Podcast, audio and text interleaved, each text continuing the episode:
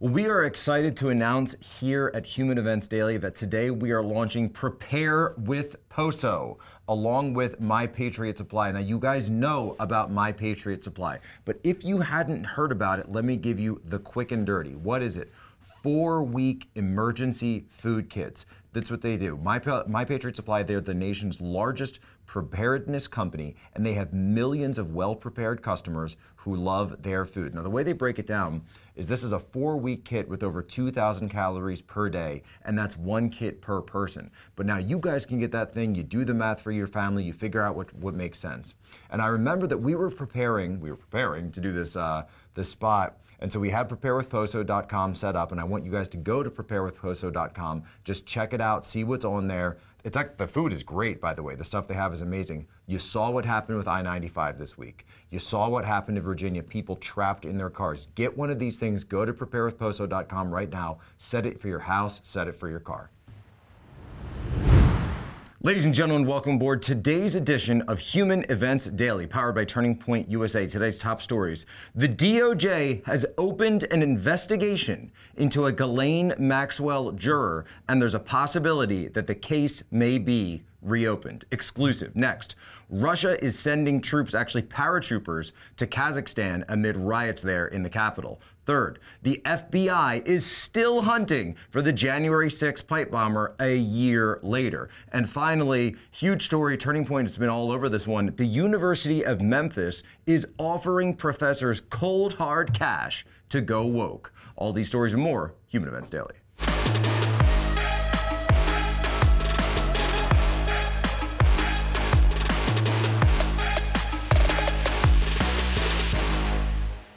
So this is a major update in the Ghislaine Maxwell trial, and Daily Mail's been covering it, but I really haven't seen it anywhere else. Where there is a situation now where you've got a potential rogue juror who's going around, who's giving all these interviews, telling people about what happened during that jury room in the Ghislaine Maxwell trial. And some of the things that he's been saying in these interviews have led the attorneys for Ghislaine Maxwell to realize that they've got a bit of a problem. And now, according to the Daily Mail, they've received word that the U.S. Attorney General, Merrick Garland, has ordered an investigation at the highest level of the DOJ into this potential juror, uh, rogue juror situation. So what is a rogue juror? What does this all mean? What are we talking about?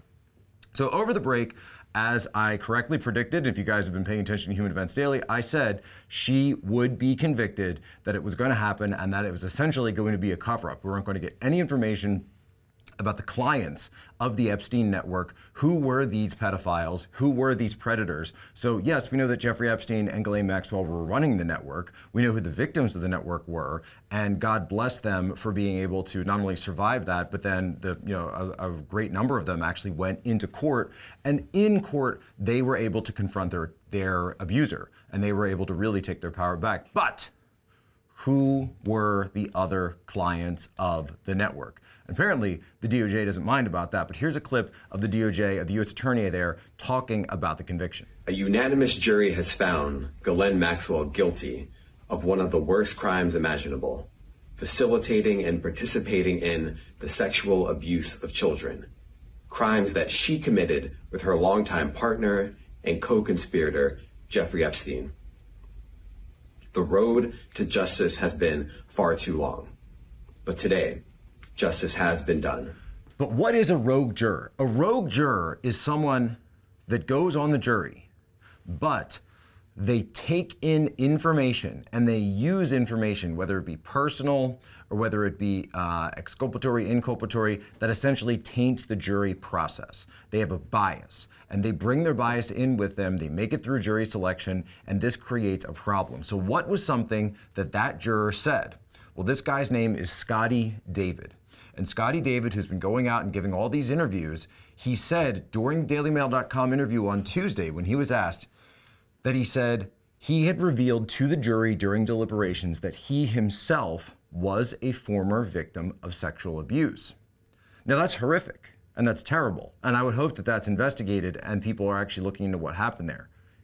But that creates a conflict of interest because you can't have someone who's the victim of a similar crime sitting on the jury for someone that's uh, you know on trial for that same crime. It creates a conflict of interest. So you're coming in with a bias. And he actually said during that interview, during the questionnaire, they don't ask about your sexual abuse history, if you have any sexual abuse history. However, if you go and look at the actual questionnaire, there is a question. Question number 48 on the document does ask if you have been the victim of sexual abuse, because obviously that is a situation that the entire trial of Ghislaine Maxwell is predicated on the sexual abuse of these children. This has created a massive problem. So her lawyers, of course, are calling for a mistrial. Now, the prosecution has appointed counsel for this rogue juror who admits that he swayed the jury during jury deliberations with discussion of his own experience, and the defense is calling for a mistrial in this situation. How this person was able to get through, this is another example of something that I talked about week after week after week that the prosecutors that were assigned to this trial were woefully inexperienced. This was not something that was on their radar, that they were not tracking, they weren't looking for. This was a situation where, remember, the oldest trial lawyer in this, the oldest uh, prosecutor in this, 37. The other uh, lead prosecutor, Maureen Comey, the daughter of James Comey, his hand appointed successor. Of course, he was formerly the U.S. Attorney of the Southern District of New York, where this is all going on. So we may actually see a situation here, right? Even though it seemed so remotely impossible, where because of this rogue juror and because of the inexperience of these prosecutors, that Ghislaine Maxwell's guilty verdict could be vacated and they could declare a mistrial because they didn't do their jobs, they weren't prepared, and this wasn't something that they looked at that they should have known about. Are you paying attention yet? This was an investigation, this was a mop up operation. So, once again, I wanted to say thank you to everybody for supporting us, for supporting the program. Remember to continue to go to mypillow.com, use promo code POSO. You got the pillows, you got the towels, you got the topper. If you've got a little My Pillow FOMO out there, because you saw everybody getting their My Pillow stuff under the Christmas tree. They had the gifts, they were wrapped. It was so beautiful. Maybe they had the Let's Go Brandon wrapping paper, right? But they're unwrapping it and they were getting all these My Pillow goodies, and you're like, you know, I saw that on their Instagram page and I wish that I had something like that for me. Well, now you can. You can rectify it. Get over your FOMO. Get rid of your FOMO. Go to mypillow.com. Use promo code POSO right now. You support American workers and you can help an American company right in our heartland. And by the way, get some really, really good products. So, this next story Russia is now sending troops to Kazakhstan amid the protests. What is going on with Kazakhstan? Why is this happening right now? Who are the protesters? Why is Russia sending troops in? Don't worry, ladies and gentlemen, don't worry. I will explain all of it to you. Now, let's go once again for a little something around here that we call map break. Here is Russia, here is Kazakhstan. Understand that Kazakhstan at one point was part of the Soviet Union. This is a former Soviet country. And a lot of former Soviet countries now, uh, because of their geography, look, geography is destiny. And if you've read any Mackinder, you understand his world island thesis. This idea that whoever controls the heartland of the world island, who controls Central Asia and Eastern Europe, essentially has the ability to influence the vast bulk of geopolitics. Okay, so Kazakhstan as it stands as a country is important because of its geostrategic location. This is also part of the reason that you see Afghanistan, which is, of course, very, very close, same neighborhood, um, being at the heart of so many of these international debacles, whether it be the Soviet Union in the 1980s, whether it be uh, the British Empire in the 1800s, whether it be the United States, right, for the last 20 years. That is why so many people care about this. It's this geostrategic location. With Kazakhstan the, at the same time, this is one of the world's largest suppliers of uranium. It's also something that I don't think a lot of people realize. It's one of the largest, not just uranium mining countries, it's one of the largest Bitcoin mining countries. And so the reasons for that are, are myriad, and I can, you know, I get into all this, but essentially because they have so much coal and because they are so coal powered, the price of electricity is fairly cheap in Kazakhstan. And because it's fairly cheap there, a lot of people who get into Bitcoin mining, which is essentially um, the simplest way to explain Bitcoin mining is these are the decentralized but completely linked computers that upload and um, uphold the Bitcoin network, which is known as the blockchain. So the blockchain is how Bitcoin operates.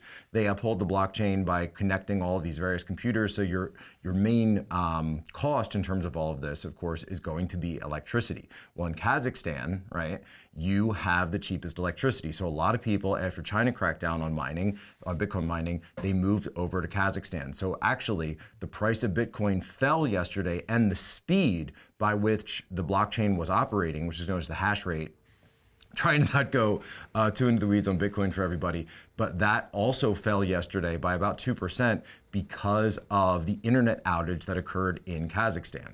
Now, the, the government of Kazakhstan, it is an autocracy. They have been, the, you know, the guy who's there has been around for two years, but he was appointed by uh, the former president who had been there for over 30 years, really since the fall of the Soviet Union. Protesters are now coming out, and it has been an incredibly violent uprising. This is not something like we've seen in the United States.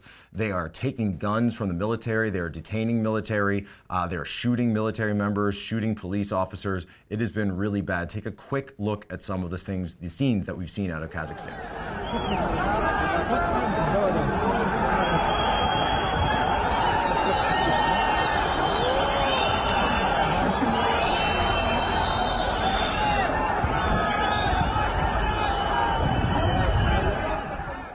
So, of course, in terms of the sphere, the sphere of influence, right, you're now seeing the countries of Central Asia and some countries of Eastern Europe, like Belarus, have all pledged that they are going to be launching a peacekeeping mission into this country, into Almaty, which is, of course, it's the largest, the most commercial city of Kazakhstan. Uh, Nur Sultan, uh, formerly known as Astana, is the capital of Kazakhstan, separate city. What they're doing is you are seeing the influence of this block of countries. It's you know it's the former post-Soviet bloc, but it's also kind of seen as the um, the counterpart to NATO in Eastern Europe and Central Europe. Basically, they're saying, look, we are going to keep our system going. We are going to keep our people in power. We don't want anything that has any ties to the West or any ties back to anything else with the EU or NATO or the United States or the Atlanticist axis or anything like that. This is what you're seeing, folks, right? And I'm not taking one side or the other. I'm just explaining to you what is going on. And I'm trying to leave the rhetoric on the sidelines and just give it straight to you because we are seeing a massive geopolitical uh, crisis on our hands. Now, the question is the question is, how will the leaders of the West the leaders of the United States, the leaders of NATO, the leaders of the EU respond to this. Davos wants to get into Kazakhstan, mark my words. And Hunter Biden, he's already been there and he's already been doing business. Well, today, of course, is January 6, 2022. But my question isn't necessarily about January 6, 2021. My question is about January 5th, 2021. So last night, right, as we sit and record this, it was last night, a pipe bomber appeared outside of the in Washington, D.C., just within walking distance, really, of the Capitol building, carrying a roller, you know, piece of roller luggage, masked, wearing a hoodie, wearing gloves, dark, looks like jeans to me, and designer sneakers, and placed, we're told, working pipe bombs outside the heads of both major American parties' headquarters. Here's an interview that DC Mayor Muriel Bowser gave last year about this. Is there anything you can tell us about the pipe bombs that have been reported having been found outside and the U.S. Capitol? We know that we responded to a credible to credible reports of at least two incendiary devices. I can't give you any specifics about them right now. So, what is the FBI doing here? Because I've seen, and if you've gone around DC at all this past year, you've seen the wanted posters that are up all over the place. You know, wanted uh, these people for for um, crimes on January 6th, and you see the names and you see all the people that are involved that they're going after. What's interesting though is, you know, there was a guy who was later identified as being named Ray Epps, and he was on these, these most wanted posters, these digital posters, and yet he later disappeared after people actually did identify him. They found video of this guy saying on the night before that he wanted to go in and that he was telling people to go in and recruiting people to go in. We then later have video of him on January 6th being one of the very first people to knock down the barricades on January 6th, and yet not even on the list anymore. Hasn't been charged, hasn't been arrested. What's going on with that? Where is Ray Epps? But the bigger question is why is it that the FBI has seemingly not taken any steps to identify this pipe bomber. Right now, understand Washington, D.C. is one of the most surveilled cities on the face of planet Earth, and specifically the Capitol Hill area. There are cameras on every single one of the private residences around here. Why? They're checking the doorways. There's ring cameras. There's even on um, there's a Tesla that you can see this pipe bomber walking past, and I can't say him or her because you actually can't tell from the video. You can I mean there's you can see how they're walking, but kind of hard to tell, right? You really can't say one way or the other if this is male or female because again the clothing is so incredibly bulky, completely covered head to toe. Uh, they're carrying a roller bag, which you know, it, not exactly something that can narrow it down. Everybody's got a roller bag these days. So my question is though did the FBI go and interview? Did they canvass the area? Did they talk to everybody that was in the vicinity of where this took place? And they say, hey, here's a question. Did you see somebody walking up and down the street with a roller bag? And if so, did you see where they went? Did you see what kind of car they came in? Did they come on foot? Did they take an Uber? Were any Ubers operating in the area? You get a list of the Ubers that were operating in the area, and then you see, you go to Uber and then you subpoena them and you say, I want a list of all the Ubers that dropped off somebody in the vicinities, take a 10 block, 10 block radius, right, walking distance of the uh, the RNC and the DNC on Capitol Hill that night, and then you go through, you work through one by one, and they should have all the app data of every single person who was dropped off in that area, and then you go through and you check every single person like this. Um, then of course you go to the metro, so you go and look at the subways, who was getting on and off the subway. It's it again like this is just basic police work. This is basic stuff. I think most people would understand how that works. Um, you know, I did a lot of this stuff when I was in the intel community as um, as intelligence officer, but at the same time, the question is why haven't we received any update from the FBI on this? Not to mention the entire analysis, the forensic analysis you can do of the devices themselves. You mean to tell me that while constructing these things, there's not one fingerprint, there's no trace, uh, you know, trace DNA, touch DNA, any of this stuff? We haven't gotten a single update from the FBI, from Quantico about this thing since last year. I have questions, and I think you have questions, and the American people deserve answers. An incredible story out of the University of Memphis, and Turning Point USA is all over this thing. Here's what's going on.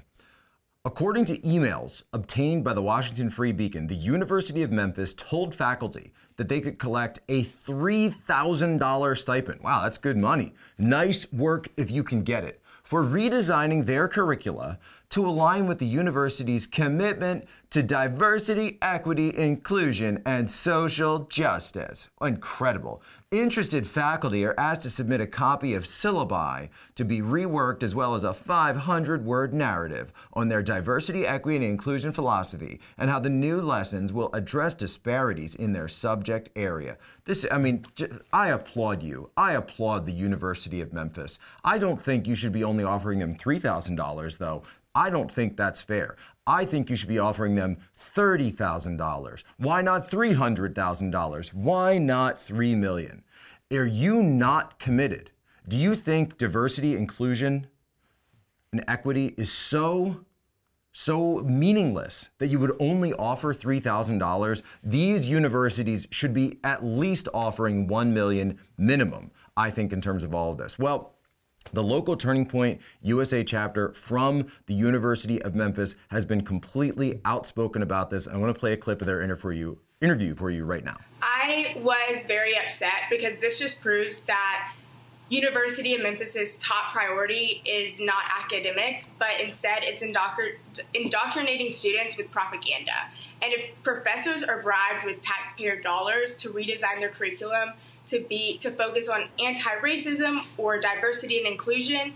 These professors, it doesn't make them woke, it doesn't make them social justice warriors.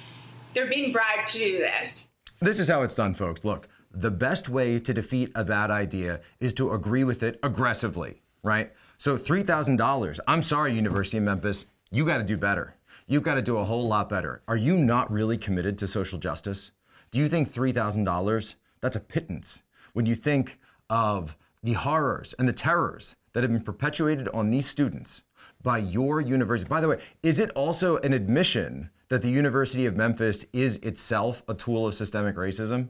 I, I, I want to know how this stuff works because like I, I have this thing where you know a lot of like you know conservative talking heads or whatever um, they'll say oh well those guys are just crazy oh those guys are, just nuts right? But i see a new pathology and something like this and i i, I want to examine i want to i'm fascinated by these things.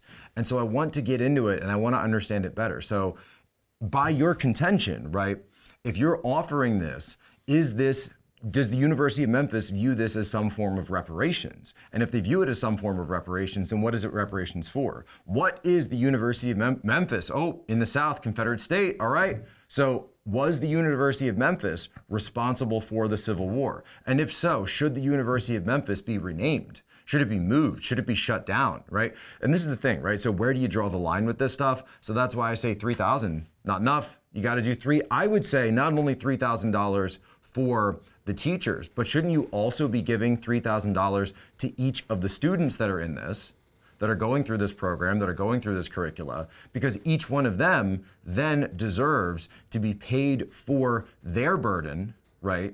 For having to live through the sins and the crimes of the University of Memphis and the weight of systemic racism that has been placed on their shoulders. You know, really, I just just say a prayer. I just say a prayer for the poor students and professors of the University of Memphis, and I hope that these millions and millions of dollars of their endowment and state money is able to go to heal these wounds. Well, that's it for us here today. Human Events Daily. Remember our motto to you be good, be brief, be gone. And remember what everyone's homework is. You got to take this episode and share it with one of your normie friends. Just one one normie friend. You've got them out there. We all know everybody has them and say, hey, you know, the Ghislaine Maxwell trial, I know Everyone's talking about Jan 6 right now. That's kind of the national discussion. But don't don't forget, there's this huge thing going on with Ghislaine Maxwell, totally nonpartisan. Get the update on this. No, you know, I saw this guy, Posobiec, Human Events Daily. He was talking about it. You know, you might want to get the update on that because there's been some movement, right? That is what we do here, folks. We're sharing information with you that you can use in your daily life. It's 25 minutes a day. That's all we got. And folks, yes, today is the anniversary of Jan 6, but remember, History is for us to learn from. It's not for us to use as ways to demonize our opponents. Ladies and gentlemen, you have my permission, as always, to lay ashore.